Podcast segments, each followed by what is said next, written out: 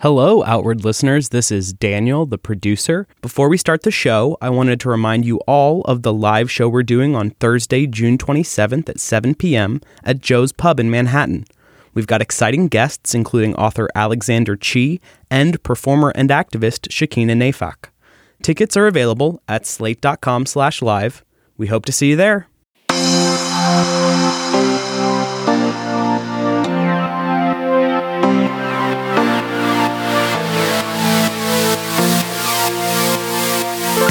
Oh, hello.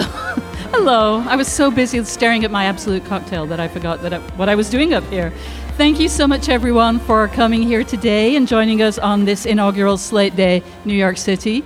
Uh, we are very excited to be kicking off the day with a boozy brunch, and we have, as you know, some amazing guests. So I will get right to it. Uh, Noreen, lead us off. Sure. Hi, everyone. So, our first topic today is with the Lucky Land slots, you can get lucky just about anywhere. This is your captain speaking. Uh, we've got clear runway and the weather's fine, but we're just going to circle up here a while and uh, get lucky. No, no, nothing like that. It's just these cash prizes add up quick. So I suggest you sit back, keep your tray table upright, and start getting lucky. Play for free at LuckyLandSlots.com. Are you feeling lucky? No purchase necessary. Void where prohibited by law. 18 plus terms and conditions apply. See website for details. right. Book smart. So we had to figure out a topic that both of our podcasts would have a lot to say about. And what we settled on was the feature film Booksmart, which is the actress Olivia Wilde's directorial debut, and I think probably in addition to the canon of American high school movies. Do you guys agree with that? So the plot of Booksmart, um, if you haven't seen it, there will be no spoilers. I think we're going to try really hard to not spoil it. Um, so best friends Molly, played by Beanie Feldstein, and Amy, Kaitlyn Dever, are two very, very focused, high-achieving high school seniors who are uh, headed off to Yale and Columbia with a stop for a gap year in Botswana.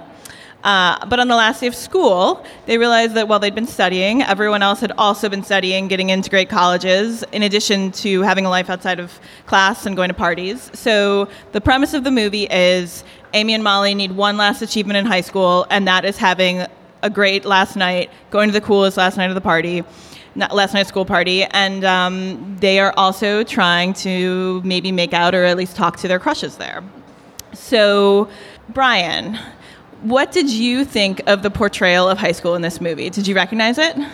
Uh, that's an interesting question. Not really. I think I think actually one of my I love the movie very much. I think it's like excellent and everyone should see it. But my one or one of my few complaints with it was that high school was almost too nice, like yes. too perfect um, everyone in you know every I mean there are people who are sort of coded as like I guess slightly bullyish or like a little distant or something, but no one's like truly bad or like mean, and there's no like risk of of like true harm coming to anyone mm-hmm. in the way that I think is still true in a lot of American high schools.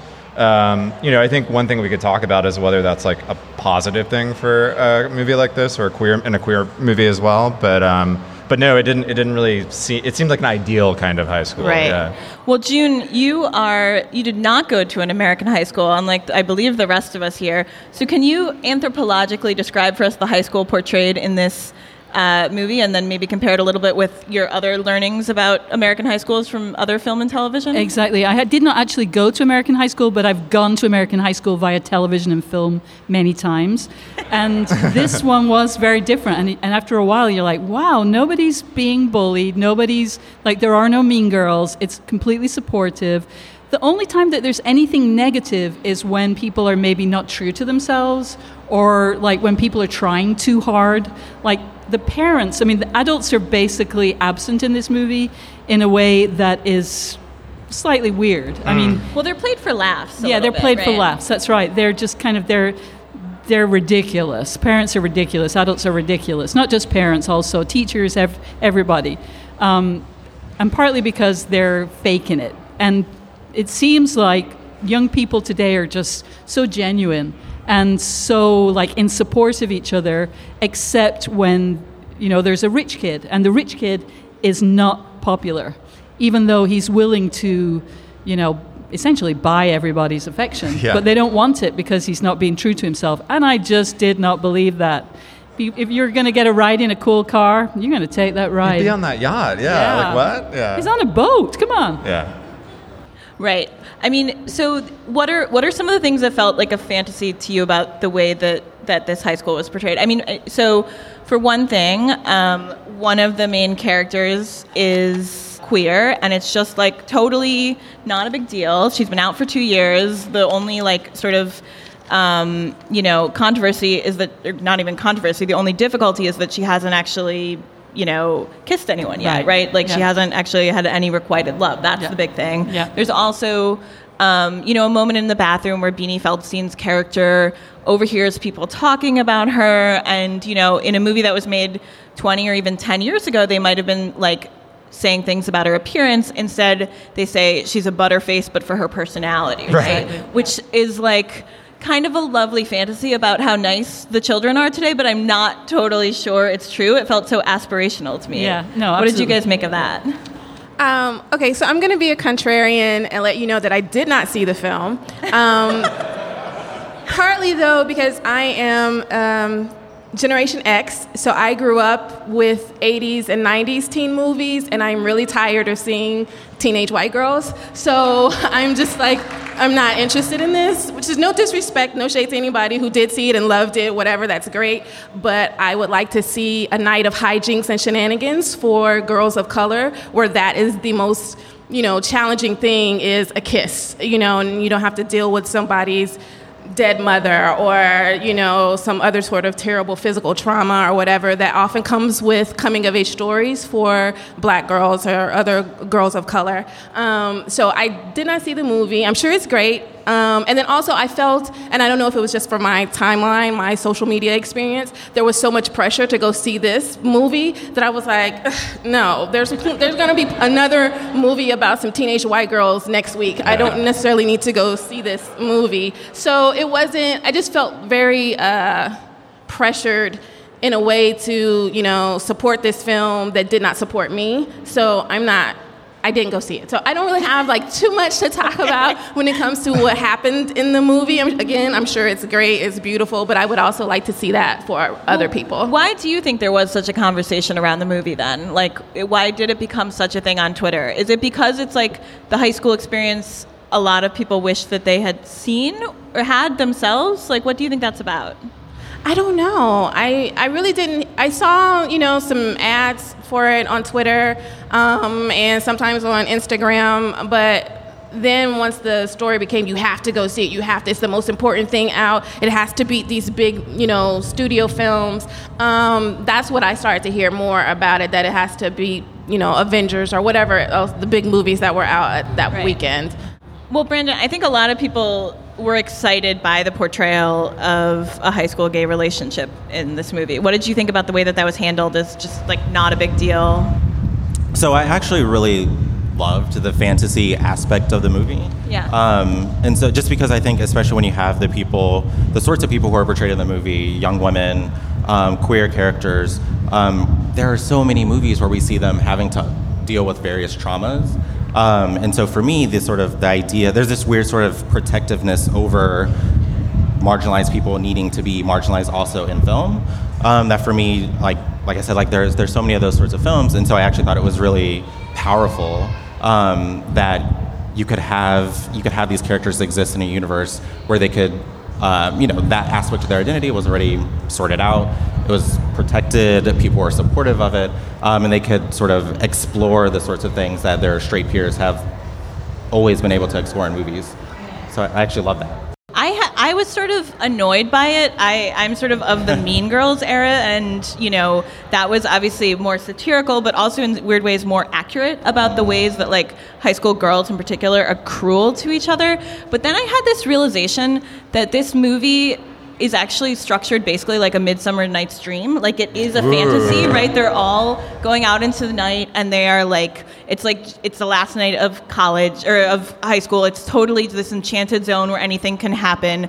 They literally like I mean spoiler alert, I guess, that they um, they take some kind of psychedelic drug and, and trip, which is you know there's there's even like a theater set piece. Like so, okay, so in this imaginary midnight zone, kind of anything can happen, including high school kids being actually incredibly sweet to each other.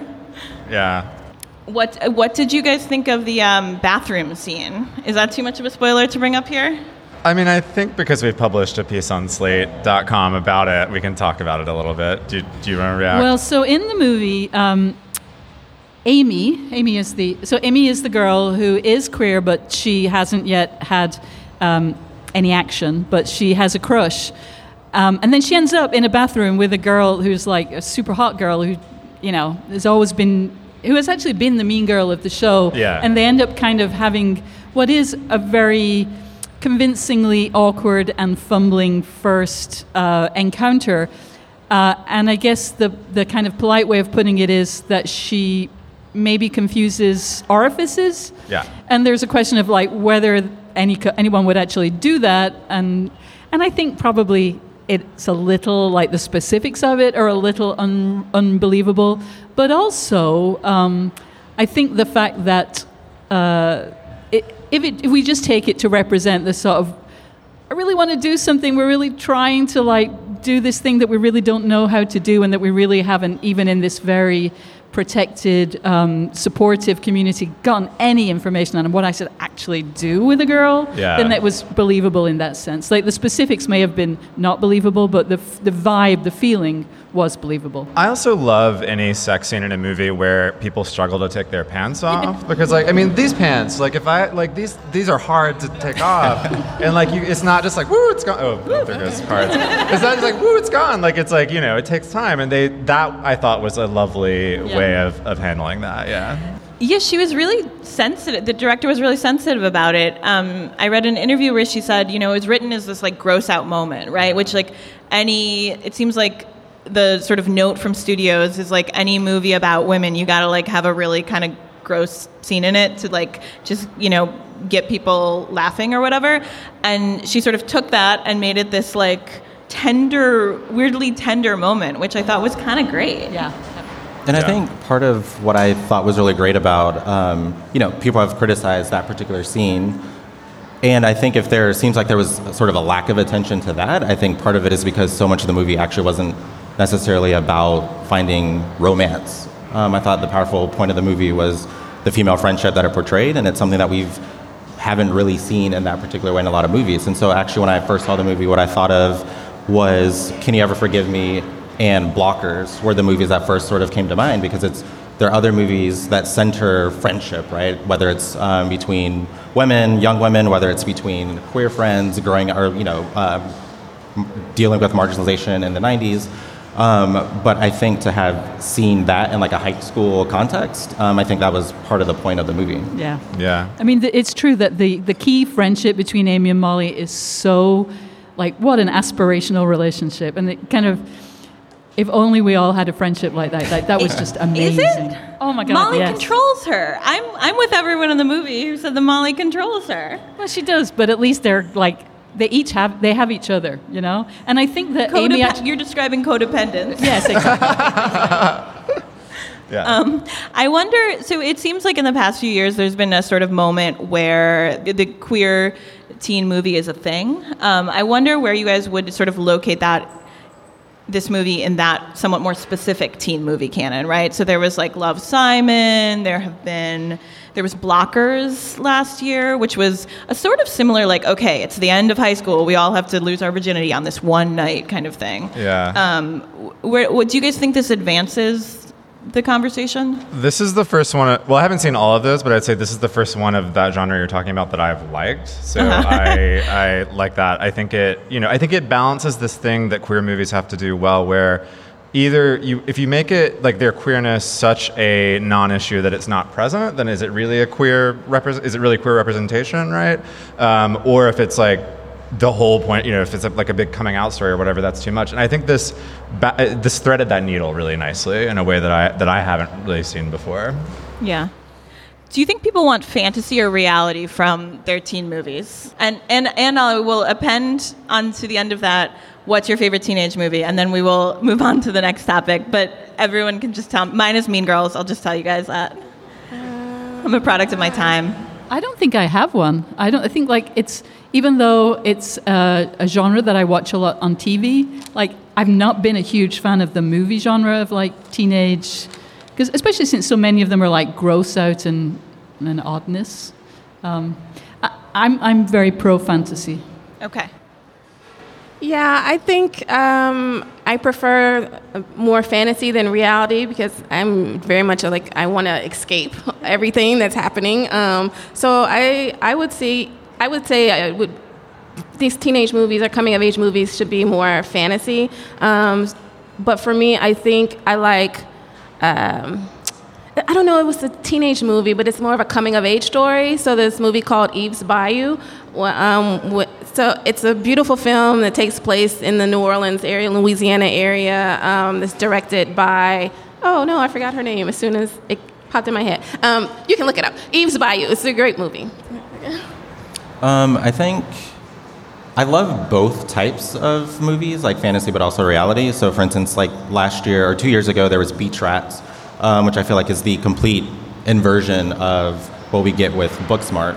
Um, but I think more recently, I, I think I've liked the, the fantasy aspect, and I think probably my favorite high school coming of age movie would be Bring It On.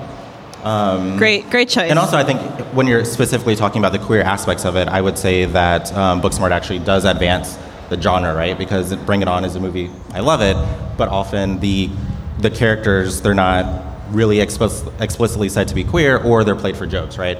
Um, and so I think it still was caught up in that sort of casual homophobia um, that you had in the early 2000s. Um, yeah, yeah. Yeah. Because I have the memory of a cat, I think um, I'm going to say Booksmart because that's all. Yeah, that's it. I only right. remember what just happened to That me, so that's a it. great note to end on. That's why they have you reading the ads, Brian. Yeah. All right. um, okay, so let's move on to our next topic. Hello, it is Ryan, and we could all use an extra bright spot in our day, couldn't we? Just to make up for things like sitting in traffic, doing the dishes, counting your steps, you know, all the mundane stuff. That is why I'm such a big fan of Chumba Casino. Chumba Casino has all your favorite social casino style games that you can play for free anytime, anywhere with daily bonuses. That should brighten your day a little.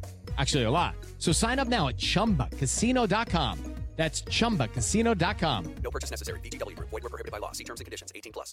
is We are very lucky today to have with us uh, the First Lady of New York City, Chirlane McCray. As First Lady of New York City, Chirlane McCray is a nationally recognized as a powerful champion for mental health reform. Ms. McCray created Thrive NYC, the most comprehensive mental health plan of any city or state in the nation. And a lifelong activist, First Lady McCray continues to fight for gender equity and LGBTQ rights, support survivors of gender based violence, and create a more inclusive NYC. So when you guys leave the stage, the First Lady of New York City is going to join us.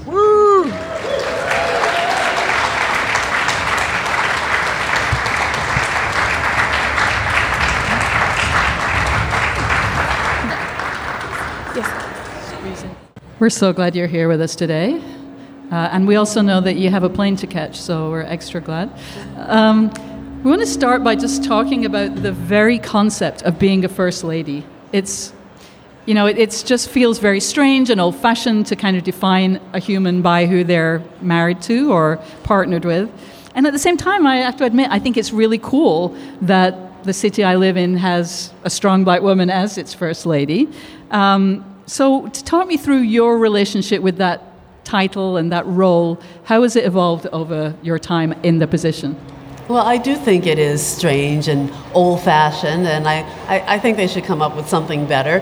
But I refuse to let myself be defined by any title. I, I feel like that is very limiting to think, oh, I have to fit within this, um, this, this, this moniker that has been designed for, you know, for, for women who are the spouses of the, the mayors over time. It doesn't make any sense. Right. Times have changed. I am my own person. I have my, my, my own life, and I should just get out there and, and, and do what I want to do.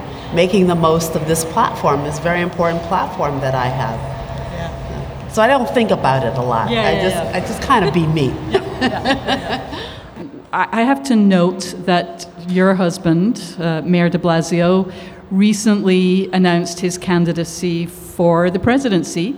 Uh, what was your reaction when he, or what was the process of kind of deciding to do that? And especially in a year where there are more viable female and people of color candidates, uh, do we need another white man in the race? Like, how, how did you work with him on that? All white men are not alike. and we came to the decision as a family over a period of months, many discussions, and I'm not going to tell you what those uh, what we said during those discussions, but it, it really is um, it really was a family discussion and decision, and you know we he wouldn't be doing it if we weren't all supportive of the of the effort, and I do believe he does bring different, a different message, uh, different values to the campaign than, than other candidates. And you'll be hearing a lot more about that going forward. I wonder then, have you reached out to former First Lady Michelle Obama to get tips on how to survive the White House in case the um, campaign is successful?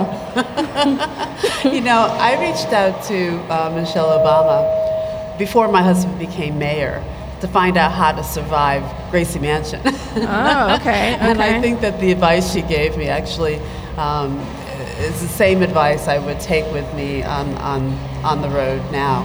Um, of course, it'd be nice to check in with her again and see if she's got some uh, update to the advice she gave me back then. But I think that um, she's um the path is different for everyone, Right. and there's only so much someone can tell you about Right. about how you how you how you walk that path, how you make that journey. Can you can you share some a tip or something that um, she gave you for surviving being in a, a, a partner in a political office? I think the most important advice she gave me was to make sure I had a good scheduler and watch my time. Because, you know, there are so many demands. Uh, there's, there are traditions, um, there's requests, demands, there's um, things that are part of whatever your mission is, your platform, and then there's things that you want to do. Um, there's not a lot of time. So one has to be very focused, and I think her advice to you know watch watch your time, make sure you have time for yourself was was, was really helpful. Um, obviously, each spouse or partner of a candidate decides how much of a how much of a part they're going to play in their partner's campaign. How have you decided to to support your husband, and and uh, what's your favorite hot dish in Iowa? Well, I um, have been a partner with my husband for a long time. We've been married for 25 years, as of now two weeks ago. Oh wow! 25 years is a Congratulations. yeah. so I, I see myself as um, doing pretty much what we've always done. You know, I have an issue of, of focus. I, I focus on mental health, and mental health is not a really a single issue policy. It, it, it affects everything. It affects um, LGBT, the LGBTQ community. It affects women who are incarcerated. It affects education and the workplace. So it's, it gives me a, a lot of room to move in. And I will be talking about mental health every day, um, just as I do now um, while I, travel around the country. Well, uh, well, I wanted to ask since we were just talking about Booksmart. Um, a lot of times there is this kind of concern trolling when it comes to queer content in film, television, and literature, where people are like, you know, how can we expose children to this? We should not give this, uh, you know, have this kind of discussion in front of children. How do you respond to that kind of opposition that, you know, doesn't really seem to make sense? But how, how would you respond to that? I think we should be very conscious about what we're exposing our, our young people to. But I don't think about that in terms of the queer content. I think about the violence. I think about the um, not showing people with dignity, right? That that is much more of a concern to me. And also not being inclusive. Um, I am so glad that we have much more inclusivity now um, in, in, our media. We're not there yet, and we're in a long, you know, we've got a long way to go. But you know, I grew up in the in the time in the '60s, early '70s when, you know, we still had it was Tarzan movies, Shirley Temple. I never saw uh, positive black female images until I was in high school or college. Um, in terms of the broader mainstream media, and I think that's harmful those are the kinds of things that I, I think about, and those are the kinds of things that I want us to do a better job of showing better representation, greater representation of all the possibilities. You know, the families that, that are created um, in LGBTQ community. Um, and, and you know, it's not about just the, you know, the traditional you know, man, woman, two children anymore. It's, uh, we're, we're in a new world, and we've got to show that. It's um, I, you, you were talking about your work on mental health, and I know that one of your big projects as First Lady and taking advantage of this platform is working with homeless LGBTQ youth, which you know feels like one of the thus far at least failures of the movement. I mean, 50 years ago, when Stonewall happened, that was it largely happened because there were LGBTQ youth on the streets who really had nothing to lose and were like I can throw a brick through a window because what you know really there's there, nothing nothing worse could happen. And 50 years later, things are a little better than that, but still we have a terrible problem with this. What can we as individuals and also as a city do to try to counter this just endemic problem of, of homeless queer youth? Well, I'm very proud that um, just recently we announced the, the, uh, that we're going to put up a monument, the first public permit art, uh, public art, to honor trans women, Marsha P. Johnson and Sylvia Rivera. That's huge. That's huge. And we have to do more of that to show, um, to show our history, to show the history that's been re- uh, erased or at least not talked about a- as much. I'm, I'm very proud that we have made an unprecedented effort to make sure that our LGBTQ young people are, are safe, supported, and, and healthy. Um, as you said, 40% of our LGBT youth in this city are, are, are homeless because they've been rejected by their families. And we are working on making sure that families know that, um, that first of all, that there are other families like them and that they, they can get training and, and help to reconcile their, their fears and their worries about their young people so that their young people aren't rejected. We have a public awareness campaign, and I hope pe- as people walk around the city, take the trains and the buses, they'll, they'll still see um, LGBTQ young people um, looking gorgeous on bus shelters and on subways. I mean, I, we want to show the, the possibilities. We want to uh, connect families to direct resources. Uh, it's, it's not, this is something we can prevent. And, and we're doing everything we can to, to do that because we know that when uh, LGBTQ young, young, young people are rejected by their families, they have a higher rate of mental illness, higher rate of absenteeism from school. Many do not finish school. Many are uh, subject to violence and, and um, certainly have better uh, physical health outcomes. Now, we can prevent all of that.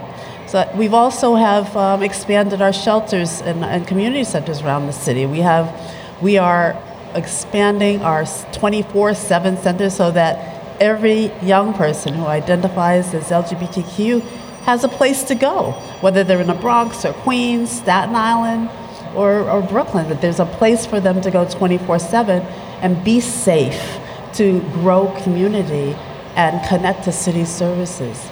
And that, that's the kind of thing that we all can support, we can all donate to, donate to um, those efforts to make sure that uh, we're doing our part. Right. Um, T- in 1979, 10 years after Stonewall, you published an essay in Essence called I'm a Lesbian. You've, you've just uh, republished it in the Stonewall Reader. How has it been for you to kind of deal with, with people knowing that, reading that? It's a very powerful essay, actually, about the importance of community. I mean, I, I'm very glad that people, it's easier now for people to read, but how has it been to, to kind of, do you ever regret publishing it? I guess is the question that I'm asking. No, I never regret publishing it. I'm, I'm, I'm proud that I was brave enough to do it. Um, you know, my parents didn't want me to do it, but I'm, I'm glad I did, and I think that I'm, um, I'm really pleased that it still has meaning for young people today. You know, I do run into young people, and I say, "Oh my goodness, I saw it," and and it really meant something to me. It, so I, I, think that's a good thing, and I think it's good for people to know that there that there is fluidity and, and sexuality, and that um, they don't have to feel stuck, right? right? One last question, I think. Um, one last question. Okay, we're gonna end on a lighter note, something a little, um, I don't know, hopefully fun, um, but. maybe not fun i don't know but what is your typical morning and night routine like when you get up what's the first thing you do um, and then in, in, the evening how do you take the day off oh you know i have i have no two days that are exactly alike but i'll give you the basics i get up um, i put on my gym clothes because i like to exercise first thing in the morning and that's kind of how i get my day going by so you don't go to the park slope Y I, I do. Oh, do. I do, but I got to put on my gym clothes first. but if I can't get to the Y, sometimes I just go for a walk because it's just about moving. I have weights in uh, my house, so I can lift weights. I have a mat, so I can do push-ups and all of that. I, I, that's how I like to start my day. I like have a big cup of tea, maybe some yogurt or something, and that's how I, I get going by working my body. At the end of the day, which is sometimes really late. Um, you know, I try not to eat too late because that just messes me up for the, the next day. But I like to have a glass of wine. I like to watch TV. I can't wait till the next season of Pose.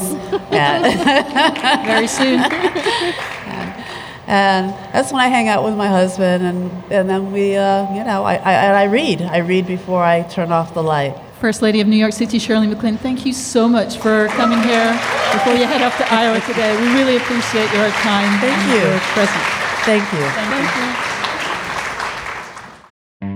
On Death, Sex, and Money, we feature interviews with you, our community of listeners, getting honest about uncomfortable things. I developed an illness where it isn't safe for me to drive. A friend once said to me, Sex is like air. You don't think about it until you're not getting enough. This is a similar sort of thing if you just replace sex with driving. Listen to Death, Sex, and Money wherever you get podcasts. Hello, everybody. We're here for our next segment. Mm-hmm. I'm excited to introduce our next guest. Uh, I would like to think her claim to fame is were her wonderful columns that I edited for Slate.com. Uh, but some of you might know her from a little show called RuPaul's Drag Race, uh, possibly. Uh, to me, she is a friend and the most brilliant queen I know. Please welcome to the Slate Day stage, Miz Cracker.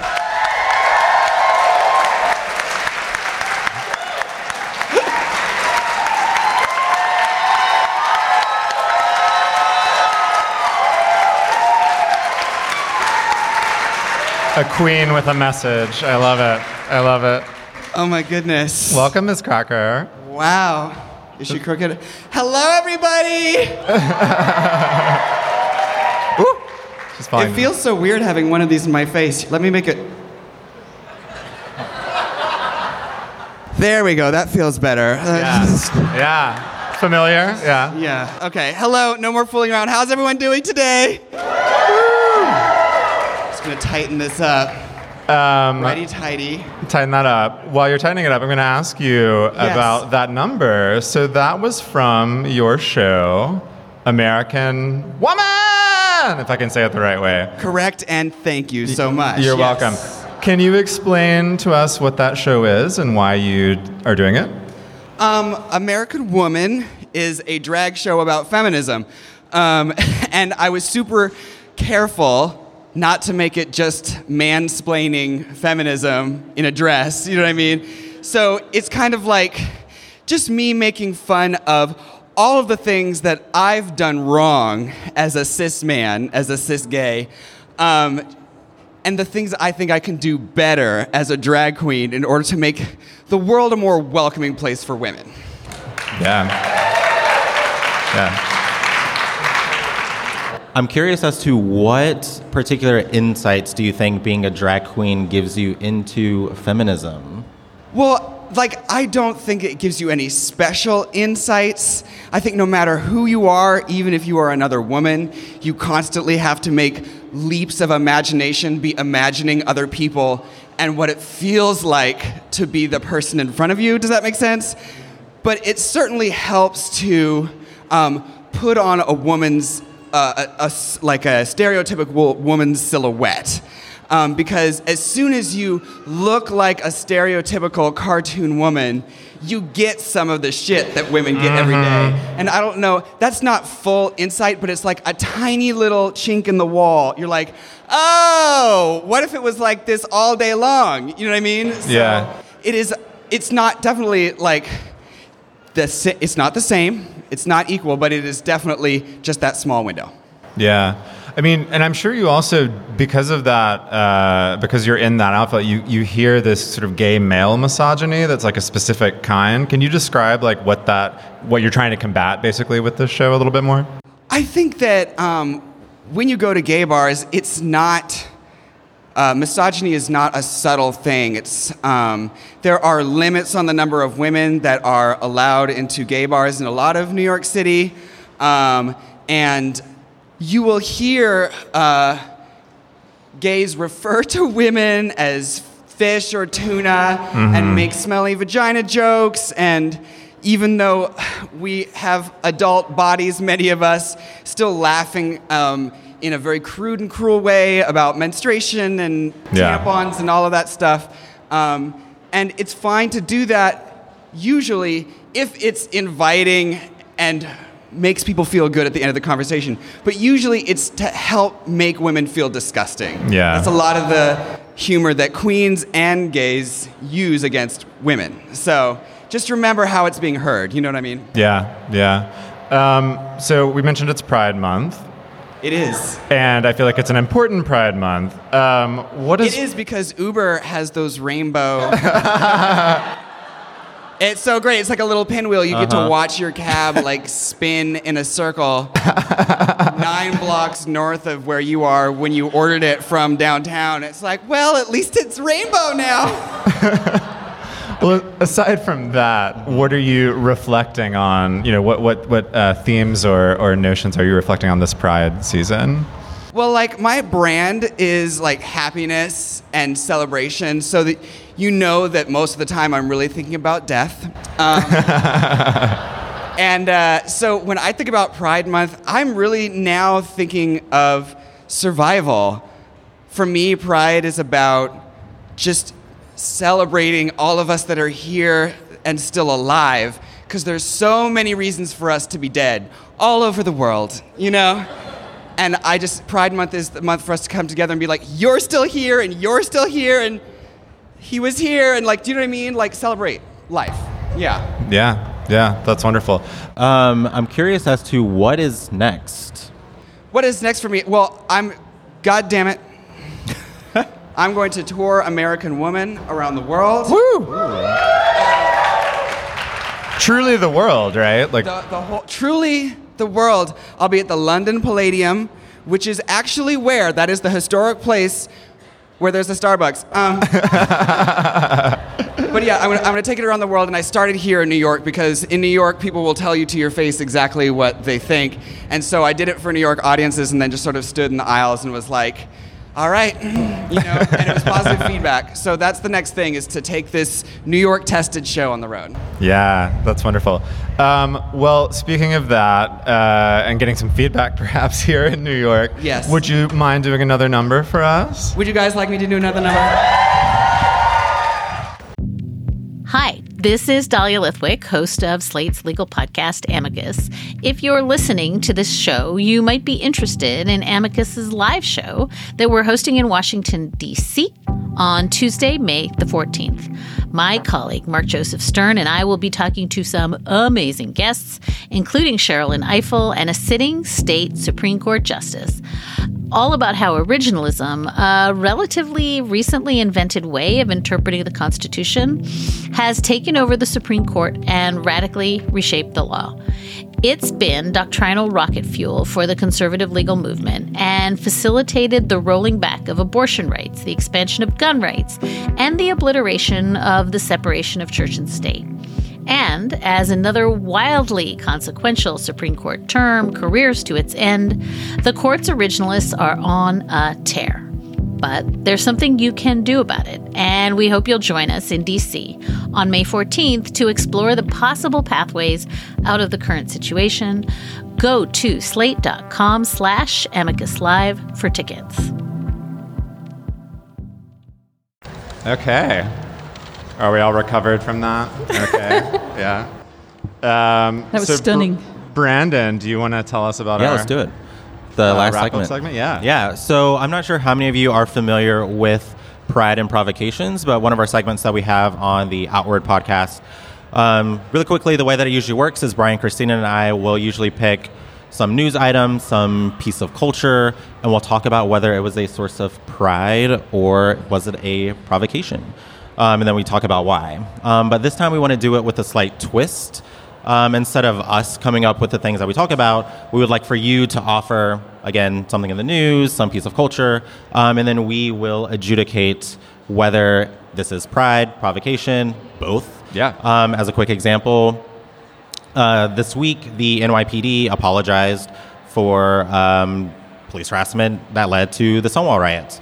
Um, you could make an argument that this was an important thing to do, was an important first step. You could also say, was this too little, too late? Um, is this not that comforting when you think of it? You know, this was something that happened in 1969, and this is also um, police harassment of queer communities still happens today, right? Um, and so, without that sort of that broader trajectory, what does it actually mean? Um, so, those are the parameters. Yeah. And we would love to have someone in the audience give us something to, to mull over. Yeah. You got one? Yeah. Um, the corporatization of pride, both in businesses that have rainbow, everything with our logo, to all the corporate floats in the Pride Parade. Yeah. What do we think about that? Pride or provocation? I think it is both pride and provocation. I mean, obviously, it is extremely provoking that so much of it is pro forma, and like I think every company feels like they've got to rainbowify their logo for one month of the year, and it's kind of tiresome. At the same time, it's also good, right? It's good that they are that there is now a level of comfort um, because I think you know we we shouldn't fool ourselves in thinking that while it makes us feel mildly included, it also does provoke a lot of haters. So it feels like both pride and provocation to me. I agree. Yeah. Yeah. Any other Yeah, thoughts? I feel like when big brands have tried to co-opt you, that's how you know you've made it, right? That's Yeah. I think I mean I feel like there's also rules to doing it well, right? Like if it's if it's just like an afterthought, then that's not very good. But if the corporation is uh, is serious about what they're doing, if they've you know they you know if they do like an ad campaign or like a, a special product and they hire queer artists, like that's a Mhm. good sign, right? Or if you're Right. donating some proceeds to charity, those kinds of things are the ways I think that it that it is done well um, Right. versus sort of just as a as a adjacency sort of thing. Right, going beyond just sort of like changing our Twitter logo to Yeah. reflect pride, but are you like partnering with like local organizations? Are you giving back to queer communities? Um, you know, there's something beyond just the artifice of like, oh, we're doing it for this one month of the year.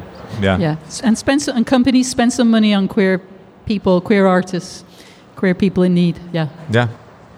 Any others? Oh. Over here. Hold on.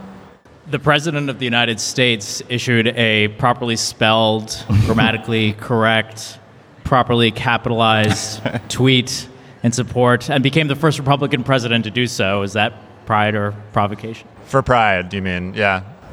Yeah. What do, how do we feel about Trump uh, honoring LGBT Pride Month?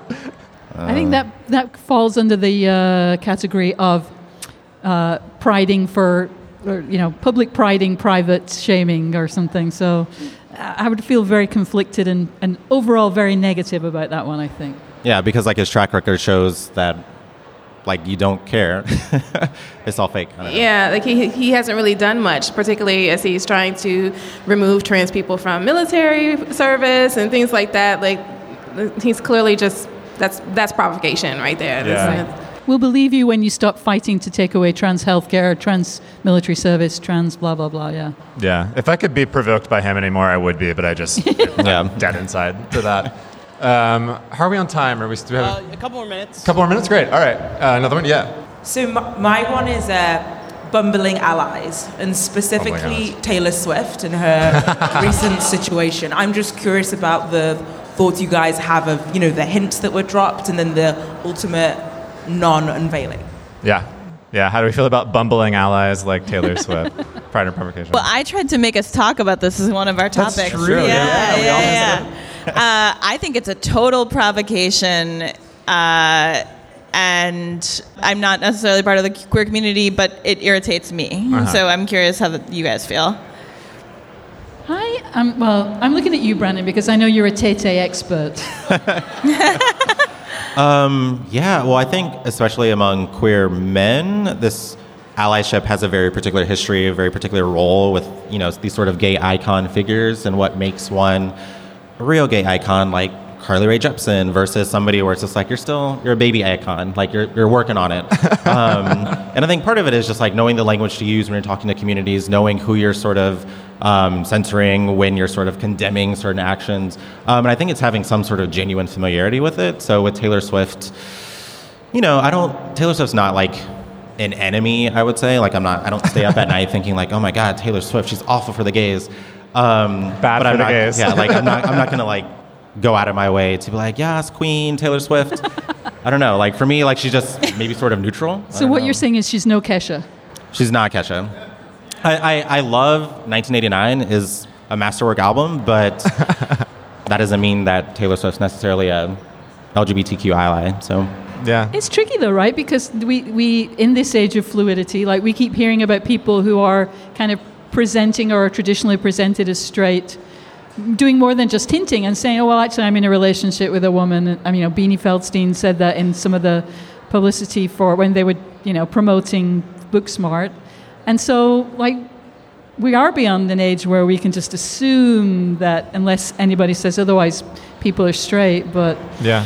I got to say, Taylor Swift, uh, I'm not, I'm not buying it. Yeah, she she was just deliberately using the prurient curiosity to, uh, you know, with sort of no payoff of any kind of revelation or exploration or anything. I just it was just more more Taylor Swift. All right. Another. Yeah. So Janus Films is re-releasing Jennie Livingston's Paris is Burning um, in, at Film Forum, and then it's going to roll out to about 32 countries. I mean, 32 cities and the rest of the country. How do you feel about the re-release of that film? So that, the question was, how do we feel about the re-release of Paris is Burning, an iconic uh, 1990, 91, 1991 uh, film about the the drag ball community.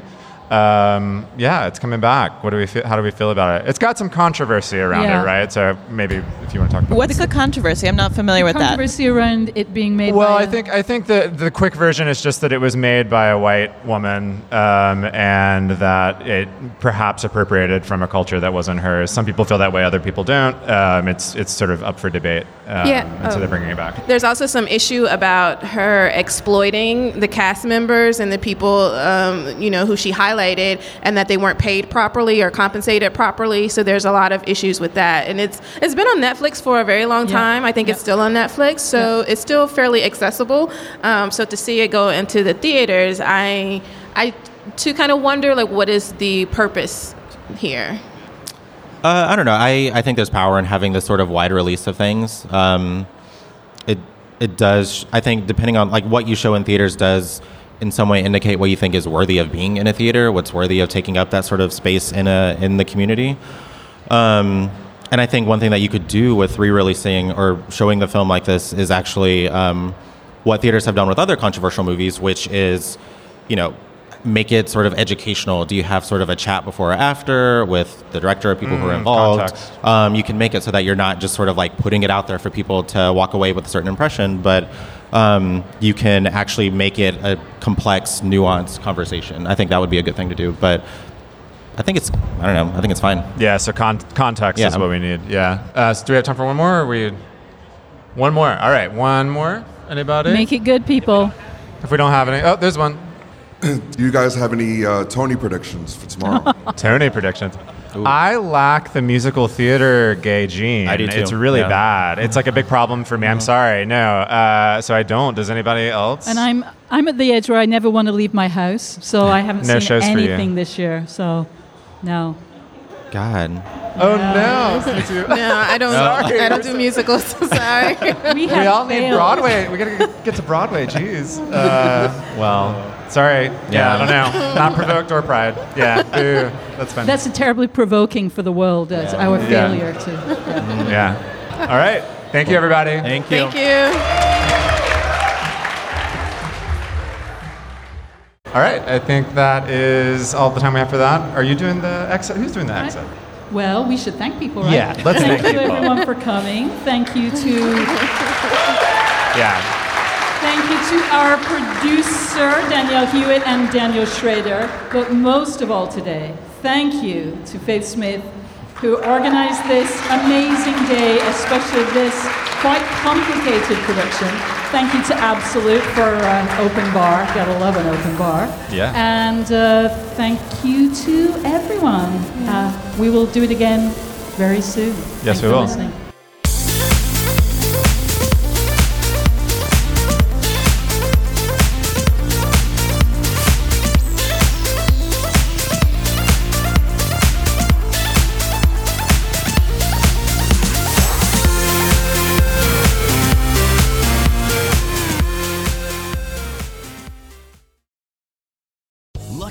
Casino asking people what's the weirdest place you've gotten lucky? Lucky? In line at the deli, I guess? Aha, in my dentist's office. More than once, actually. Do I have to say? Yes, you do. In the car before my kids' PTA meeting. Really? Yes. Excuse me, what's the weirdest place you've gotten lucky? I never win and tell. Well, there you have it. You can get lucky anywhere playing at LuckyLandSlots.com. Play for free right now. Are you feeling lucky? No purchase necessary. Void where prohibited by law. 18 plus. Terms and conditions apply. See website for details.